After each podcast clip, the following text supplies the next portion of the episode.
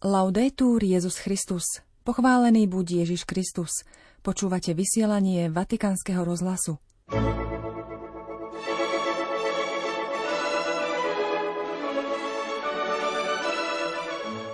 Pápež podporil tzv. rímsku výzvu za etickú umelú inteligenciu, vatikánsku iniciatívu, ktorú dnes podpísali aj predstavitelia židov a moslimov. Umelú inteligenciu treba stavať do služieb všeobecného dobra, vyzval svätý Otec v príhovore. Dnes vyšlo posolstvo pápeža Františka k 31. Svetovému dňu chorých, ktorý bude cirkev sláviť 11. februára. Jeho titulom sú slová milosrdného Samaritána adresované hostinskému. Staraj sa oň. Súcit ako synodálne cvičenie uzdravenia. Pápež v januári vyzýva k modlitbe za učiteľov. Svetý otec kondoloval do Senegalu po tragickej zrážke autobusov. Sírsky mních, ktorého kedysi uniesol ISIS, sa stal arcibiskupom Homsu. V útorok 10. januára vám príjemné počúvanie praje Zuzana Klimanová.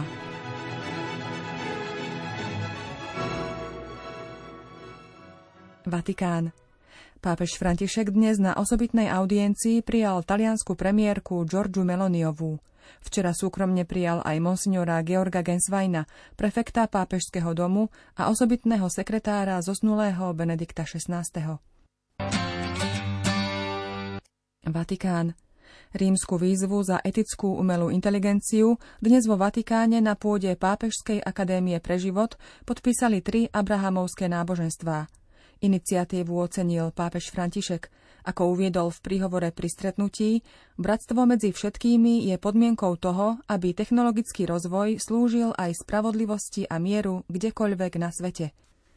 Rímsku výzvu za etickú umelú inteligenciu, ktorej tvorcami sú Pápežská akadémia pre život a nadácia Renesans, dnes podpísali židovský rabín Eliezer Simha Weiss, člen rady hlavného, Izra- člen rady hlavného izraelského rabinátu, a moslimský šejk zo Spojených Arabských Emirátov Abdallah bin Bayach, predseda Fóra pre pokoj Zabu Zabí. Na ceremonii spojenej s podpísaním výzvy boli dnes prítomní aj jej prví signatári z februára 2020, prezident Microsoftu Brad Smith, viceprezident IBM Dario Gill i hlavný ekonóm FAO, čiže agentúry OSN pre výživu a poľnohospodárstvo Maximo Torero Cuyen. Účastníkov ceremónie prijal na osobitnej audiencii pápež František. Ako v úvode svetému otcovi oznámil monsignor Pália, v júli bude v Japonsku nasledovať ďalšie stretnutie a rímsku výzvu za etickú umelú inteligenciu podpíšu viaceré veľké východné náboženstvá. Pápež František vo svojom príhovore vyjadril podporu tejto iniciatíve a poukázal na potrebu súdržnosti a bratstva pri presadzovaní etického vyvíjania umelej inteligencie. Som vďačný Pápežskej akadémii pre život a nadácii Renesans za ich angažovanosť, keď prostredníctvom rímskej výzvy šíria spoločnú etiku v súvislosti s veľkými výzvami, ktoré sa otvárajú v horizonte umelej inteligencie. Po prvom podpise v roku 2020 sa na dnešnom podujatí zúčastňujú aj židovská a islamská delegácia, ktoré sa na tzv. umelú inteligenciu pozerajú pohľadom inšpirovaným slovami encykliky Fratelli Tutti. Vaša súdržnosť pri podpore kultúry, ktorá túto technológiu stavia do služieb spoločného dobrá všetkých a starostlivosti o spoločný domov, je príkladom pre mnohých ďalších. Bratstvo medzi všetkými je podmienkou toho, aby technologický rozvoj slúžil aj spravodlivosti a mieru kdekoľvek na svete. Umelá inteligencia je čoraz viac prítomná v každom aspekte každodenného života jednotlivcov i spoločností.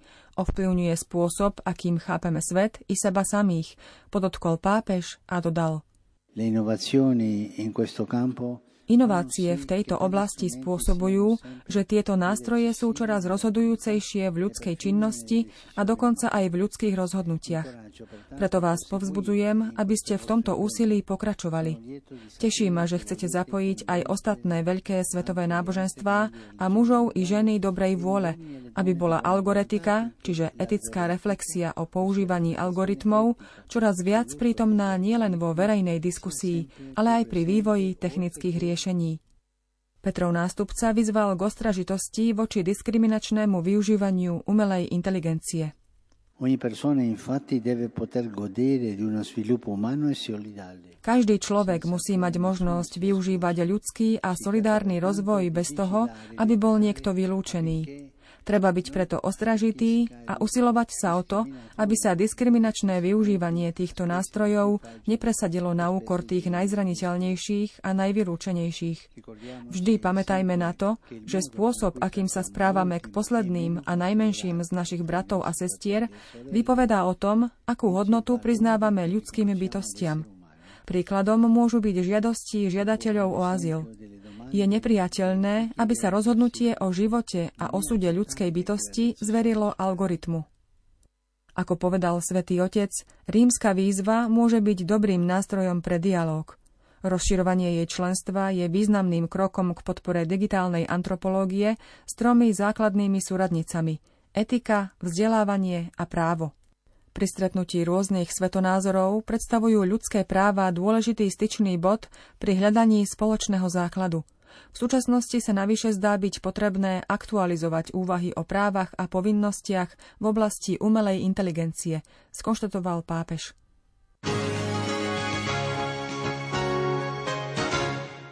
Vatikán. Svetová sieť modlitby pápeža, nazývaná aj Apoštolát modlitby, dnes zverejnila krátke video svätého Otca s modlitbovým úmyslom na január. Pápež František v ňom vyzýva k modlitbe za učiteľov, aby boli dôveryhodnými svetkami Krista, aby kládli dôraz na bratstvo a pomáhali osobitne tým najzraniteľnejším mladým ľuďom. Svetý otec vo videu v španielčine hovorí.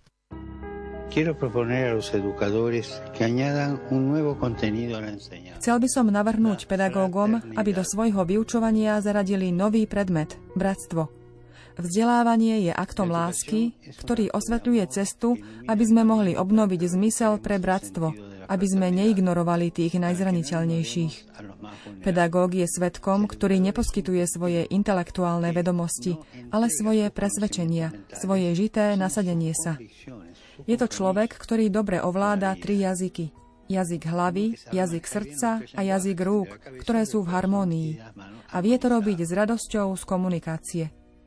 Takto budú učitelia počúvaní oveľa pozornejšie a stanú sa tvorcami spoločenstva. Prečo? Pretože zasievajú toto svedectvo. Modlíme sa za učiteľov, aby boli dôveryhodnými svetkami Krista, aby učili bratstvu a nie súpereniu a pomáhali osobitne tým najzraniteľnejším mladým ľuďom. Toľko januárový modlitbový úmysel svätého Otca. Pripájame i úmysel slovenských biskupov, Vyzývajú k modlitbe za krajiny poznačené vojnovými konfliktmi, aby odpustenie a pokoj premohli nenávisť a pomstu. Vatikán, Senegal. Pápež František telegramom vyjadril solidaritu a sústrasť Senegalu po nehode dvoch autobusov. K tragickej zrážke, pri ktorej došlo v noci zo soboty na nedeľu 8. januára, prišlo o život najmenej 40 osôb, zranených je viac než 70. Autobus dostal defekt, vybočil na cestu a zrazil sa s iným autobusom idúcim v protismere. V telegrame s podpisom štátneho sekretára kardinála Pietra Parolina, zaslanom prezidentovi krajiny, pápež vyjadruje svoju blízkosť truchliacim rodinám i raneným a všetkým, ktorí boli zasiahnutí tragédiou, vyprosuje od pána útechu a nádej. Vatikán, Sýria – Otec Jakob Mourad, bývalý predstavený kláštora Mar Elian v Syrii, ktorý bol v roku 2015 unesený islamistami a po piatich mesiacoch zajatia sa mu podarilo utiecť, sa stal arcibiskupom Homsu. Zvolila ho synoda biskupov sírsko-antiochískeho patriarchátu a svätý Otec voľbu schválil. Jakob Mourad, 53-ročný sírsko-katolícky kňaz a mních, sa narodil v sírskom Alepe. Milí poslucháči, teraz sa vrátime k príhovoru svätého Otca pri poludnejšej modlitbe Aniel Pána na Sviatok Krstu Krista Pána, ktorý sa nám už v nedeľu nezmestil do vysielania. Evangelium nám predstavuje podivuhodnú scénu. Ježiš sa po prvýkrát po svojom skrytom živote v Nazarete objavuje na verejnosti. Prichádza na breh rieky Jordán, aby sa dal pokrstiť Jánom. Bol to obrad, pri ktorom sa ľudia kajali a zavezovali k obráteniu. Liturgický hymnus hovorí, že ľudia sa dávali krstiť s nahou dušou a nahými nohami, s otvorenou dušou, nahou, ktorá nezakrýva, teda s pokorou a s prizračným srdcom. Keď však vidíme Ježiša, ako sa mieša medzi hriešnikov, žasneme a pýtame sa, prečo sa Ježiš takto rozhodol? On, ktorý je Boží svetý, Boží syn bez hriechu, prečo urobil toto rozhodnutie? Odpoveď nachádzame v slovách, ktoré Ježiš adresuje Jánovi. Len to nechaj, lebo sa patrí, aby sme splnili všetko, čo je spravodlivé. Splniť všetko, čo je spravodlivé. Čo to znamená? Čo tým chce povedať? Ježiš tým, že sa dáva pokrstiť, nám zjavuje Božiu spravodlivosť, tú, ktorú prišiel priniesť na svet. My máme mnohokrát obmedzenú predstavu o spravodlivosti a myslíme si, že znamená, kto sa míli, zaplatí za to a tak zadosť učiní za krivdu, ktorú spôsobil. Ale Božia spravodlivosť, ako učí písmo, je oveľa väčšia. Jej cieľom nie je odsúdenie vinníka, ale jeho spása, znovu zrodenie. Urobiť ho spravodlivým, z nespravodlivého robí spravodlivého. Je to spravodlivosť, ktorá pochádza z lásky, ktorá vychádza z útrop súcitu a milosrdenstva, ktoré sú samotným srdcom Boha, ktorý je Otcom. Je pohnutý, keď nás zlo utláča a padáme pod ťarchou hriechov a slabostí.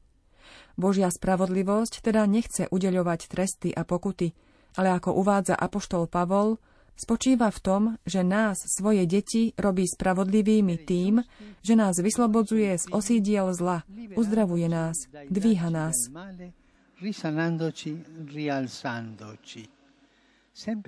Pán nie je vždy pripravený potrestať nás, ale s vystretou rukou nám pomáha dvíhať sa. A tak chápeme, že na brehu Jordánu nám Ježiš zjavuje zmysel svojho poslania. Prišiel splniť Božiu spravodlivosť, ktorou je zachrániť hriešnikov. Prišiel vziať na svoje plecia hriech sveta a zostúpiť do vôd priepasti, vôd smrti, aby nás zachránil a nenechal utonúť. Dnes nám ukazuje, že skutočná Božia spravodlivosť je milosrdenstvo, ktoré zachraňuje. Bojíme sa myslieť si, že Boh je milosrdenstvo. A Boh je milosrdenstvo, pretože jeho spravodlivosť je práve milosrdenstvo, ktoré zachraňuje. Jeho spravodlivosť je láska, ktorá zdieľa našu ľudskú prirodzenosť. Jeho spravodlivosť je nám na blízku, súcití s našou bolesťou, vstupuje do našej temnoty, aby priniesla svetlo. Benedikt XVI povedal, že Boh nás chcel zachrániť tým, že sám zostúpil až do priepasti smrti, aby každý človek, dokonca aj ten, ktorý klesol tak hlboko, že už nevidí nebo, mohol nájsť Božiu ruku, ktorej by sa chytil a povstal z temnôt a opäť uvidel svetlo, pre ktoré bol stvorený. Bratia a sestry, Máme strach pomyslieť na takúto milosrdnú spravodlivosť. Poďme vpred. Boh je milosrdný. Jeho spravodlivosť je milosrdná. Nechajme sa chytiť za ruku. Aj my, Ježišovi učeníci, sme povolaní uplatňovať spravodlivosť týmto spôsobom vo vzťahoch s druhými, v cirkvi, v spoločnosti. Nie s prísnosťou tých, ktorí súdia a odsudzujú, rozdeľujúc ľudí na dobrých a zlých, ale s milosrdenstvom tých, ktorí príjmajú, zdieľajúc rany a slabosti našich sestier a bratov, aby ich pozdvihli. Chcel by som to povedať takto. Nerozdeľovať, ale deliť sa. Nedeliť, ale zdieľať. Konajme ako Ježiš. Podeľme sa. Nezme si vzájomne bremená. Namiesto klebiet a ničenia hľaďme na iných so súcitom. Pomáhajme si navzájom. Pýtajme sa, som ten, kto rozdeľuje alebo sa delí. Trochu sa zamyslíme. Som učeníkom Ježišovej lásky alebo učeníkom klebetenia, ktoré rozdeľuje. Ohováranie je však smrtiaca zbraň. Zabíja, zabíja lásku, zabíja spoločnosť, zabíja bratstvo. Položme si otázku. Som človek, ktorý rozdeľuje, alebo človek, ktorý sa delí? Milí poslucháči, do počutia zajtra. Laudetur Jezus Christus. thank you